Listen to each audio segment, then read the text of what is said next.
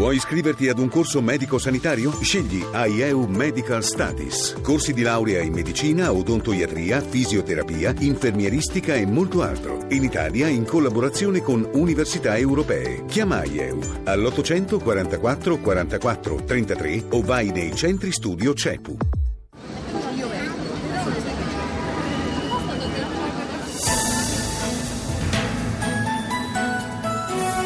Voci del mattino, la rassegna stampa.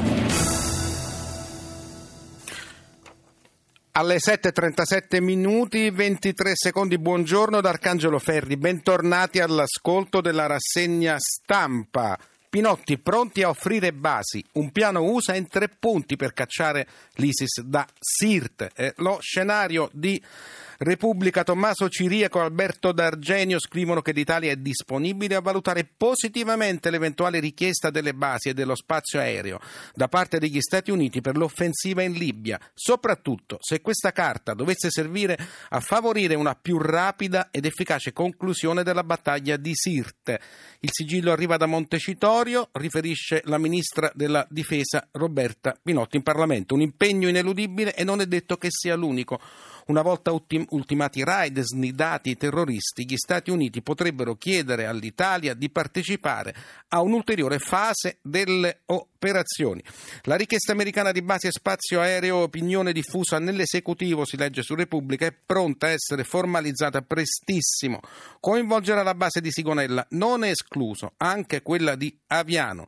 Per il via libera di Roma occorreranno solo poche ore e il disco verde sarà di fatto automatico.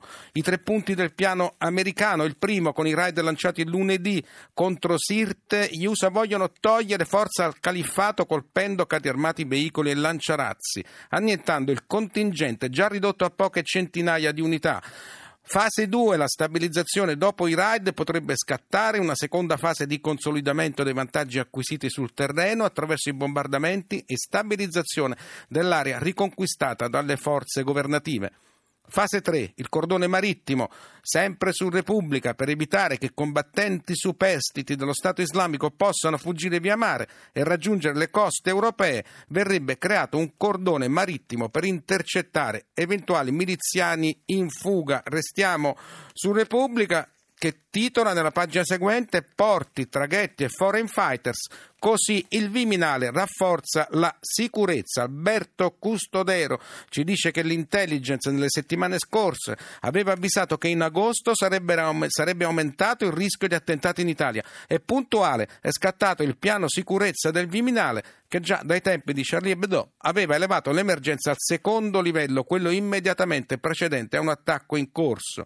I punti principali disposti dal Ministero dell'Interno prevedono il rafforzamento delle misure di controllo sui traghetti, nei porti e nelle aree degli aeroporti. A preoccupare i servizi segreti, leggiamo nell'articolo, non sono tanto i cosiddetti obiettivi sensibili già noti, ma quelli che vengono chiamati soft target, i punti di ritrovo, le chiese, le sinagoghe periferiche, impossibile impedire, osservano gli 007 italiani, l'effetto emulazione da parte di persone fragili di mente, suggestionate dalle notizie degli attentati jihadisti rilanciate in modo martellante sui media e attraverso i social network. A Roma, scrive Repubblica, il questore ha disposto una zona di massima sicurezza attorno al Colosseo con varchi controllati dalle forze dell'ordine metal detector. La vigilanza è stata estesa anche nell'area di San Pietro e sotto osservazione le chiese di periferia, i centri commerciali e i luoghi di ritrovo della cosiddetta Movida. In questa estate della paura andiamo al Corriere della Sera, intervista di Andrea Orlando, domanda Giovanni Bianconi il punto critico per ciò che riguarda le sue competenze e l'infiltrazione del radicalismo islamico nelle carceri. Ci sono particolari segnali di allarme? Risponde il Ministro della Giustizia. Grazie al monitoraggio continuo abbiamo rilevato, dopo gli ultimi fatti di terrorismo, manifestazioni di esultanza e di simpatia nei confronti degli attentatori, anche da parte di chi non era stato ancora segnalato come radicalizzato. In tutto rispetto ai circa 10.000 detenuti di religione islamica, Parliamo di 350 persone che a vario titolo destano segnali di preoccupazione. Chiede Bianconi e l'amministrazione come reagisce? Risponde Orlando, interveniamo con gli spostamenti da un istituto all'altro e altre precauzioni anche per evitare il rischio del proselitismo. Dice il ministro, il nostro modello non è Guantanamo. Ed intanto, sempre sul Corriere della Sera, c'è il ritratto del pakistano espulso ieri. Un ragazzo di 26 anni, Aftab Farouk, era nazionale italiano di cricket, il ragazzo che voleva colpire Orio il campione delle giovanili italiane di cricket, l'atleta modello negli allenamenti e negli incontri, il ragazzo serio e già maturo a 17 anni, leader della squadra che volò in Belgio per gli europei, posato, garbato, attento a riposarsi le sere della vigilia ed evitare ogni vizio per giocare al massimo e non deludere prima se stesso. Voleva in realtà punire l'Italia e gli italiani. Voleva punirla con attentati all'aeroporto di al Serio, l'enoteca del paese dove abitava, i militari che incrociava in strada quando andava al lavoro. Lui lavorava come magazziniere al Decathlon di Basiano a, uh, a Milano. I carabinieri hanno scoperto che cercava gente per sfogarsi contro l'Occidente e giustificare gli attentati di Parigi. Dall'arma eh, filtra il suo stare ore e ore in computer, al computer in solitudine, la ricerca di immagini sulle esercitazioni di tiro gli annunci di annientamento degli cosiddetti infedeli e eh, le chat cripta, criptate quanto basta per averne decretato l'espulsione. Lui si difende attraverso un video registrato mentre in volo per il Pakistan. Sono innocente, non ho fatto nulla, non ho, non ho avuto diritto neanche a un avvocato in Italia, ho tutta la mia famiglia. L'unità a tutta pagina uomini che uccidono le, le, donne. Ogni tre giorni una donna uccisa dal compagno, dal marito, dal fidanzato, dall'amante. Contro il femminicidio agire su educazione, sostegno a vittime di stalker, tutele e sicurezza. E si riferisce a Vania, morta per le ustioni a Lucca, a Rosaria, uccisa a coltellate nel Casertano. Molto interessante sull'unità l'intervista ad Alessandra Schillirò io è una poliziotta antiviolenza, dice ogni volta vorrei che fosse l'ultima. Alla domanda cosa serve per evitare di dover raccontare di altre Vania, Sara, Rosaria, risponde eh, non sarò certo ad alimentare retoriche e superficialità, però è necessario un cambiamento culturale, un ragionamento collettivo, sensibilizzare le società ad ogni livello. È un discorso lungo e complesso, perché rovescia secoli di storia dice la poliziotta, è l'unica strada per la uh, soluzione. Complimenti ad Alessandra Schillirò. È forse un'illusione ripulire la capitale d'Italia dall'immondizia? Non lo sappiamo, ma così non va. Grillo, Gela, Raggi, leggiamo sul messaggero. Muraro, l'assessore convocata, devi chiarire l'articolo di Simone Canettieri e Stefania Piras Così non va Virginia dopo il processo di notte del direttorio alla sindaca, dopo il confronto tra l'assessore Paola Muraro e il gruppo dei 5 Stelle, ci pensa la viva voce di Beppe Grillo a strigliare Virginia Raggi i due ormai hanno un contatto diretto che è servito da mettere da parte Roberta Lombardi, ma in queste ore di bufera, rifiuti e di paralisi il comune ha anche un altro risvolto. Il capo dei 5 Stelle non è contento della sua Virginia e non usa tanti giri di parole, così come il resto dei vertici pentastellati. Tanto i più realisti del re addirittura già spiegano dobbiamo tenere il Campidoglio almeno fino alle politiche. Sfoghi dettati dalle suggestioni del momento, certo, si legge sul uh, messaggero, ma che la dicono lunga sul clima che si è creato intorno all'inquilino del Campidoglio per via della gestione del caso rifiuti lei, la sindaca, e la, eh, eh, l'assessore e la Raggi saranno ascoltati in commissione bicamerale il 5 settembre, ma si chiede il messaggero, la responsabile dell'ambiente arriverà a quella data e a rischio non è dato eh, saperlo. Intanto però eh, sui rifiuti c'è un dossier del Fatto Quotidiano, il titolo è Il carrozzone Ama paga più stipendi che servizi alla eh, città.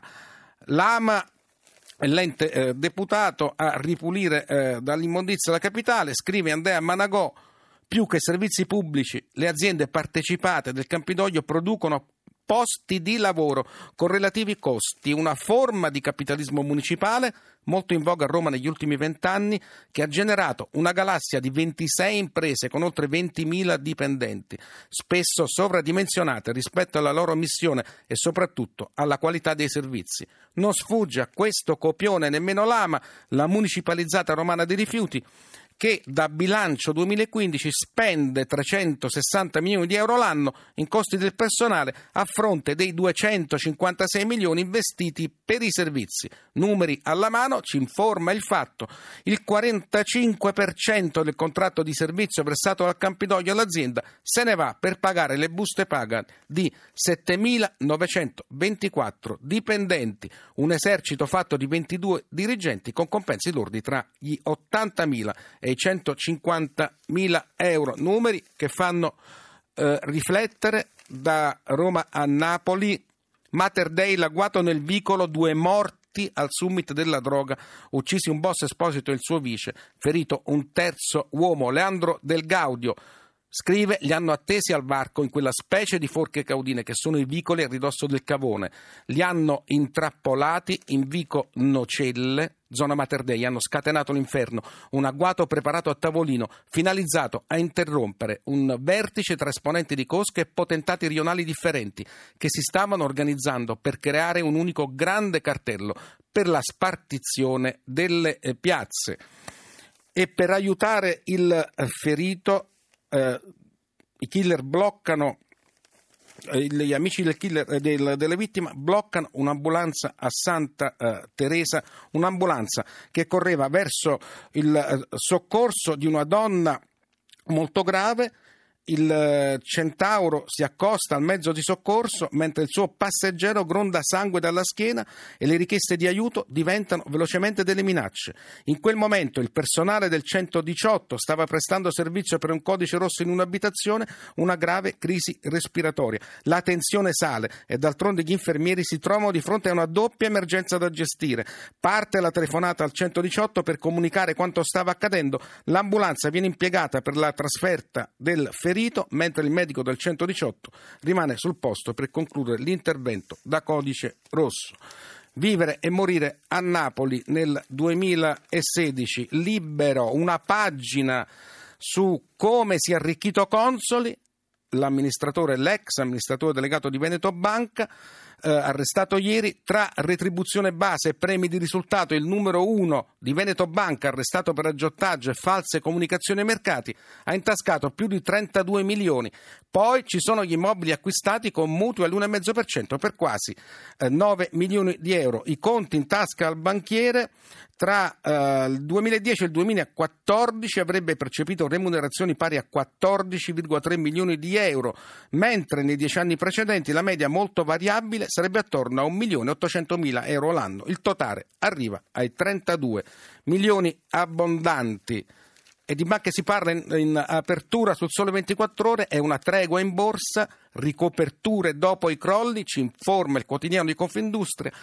Padoan tranquillizza, i crediti in sofferenza da smaltire ci sono, ma non c'è nessuna minaccia sistemica. Cogli l'attimo, magari l'attimo di un jackpot da 118 milioni che non fa più sognare l'Italia. Oggi questo è il monte premi del Super Enalotto, ma il giornale ci racconta che non fa più notizia. Michela Giacchetta, le file alle ricevitorie per giocare il fatidico 6 sono sparite.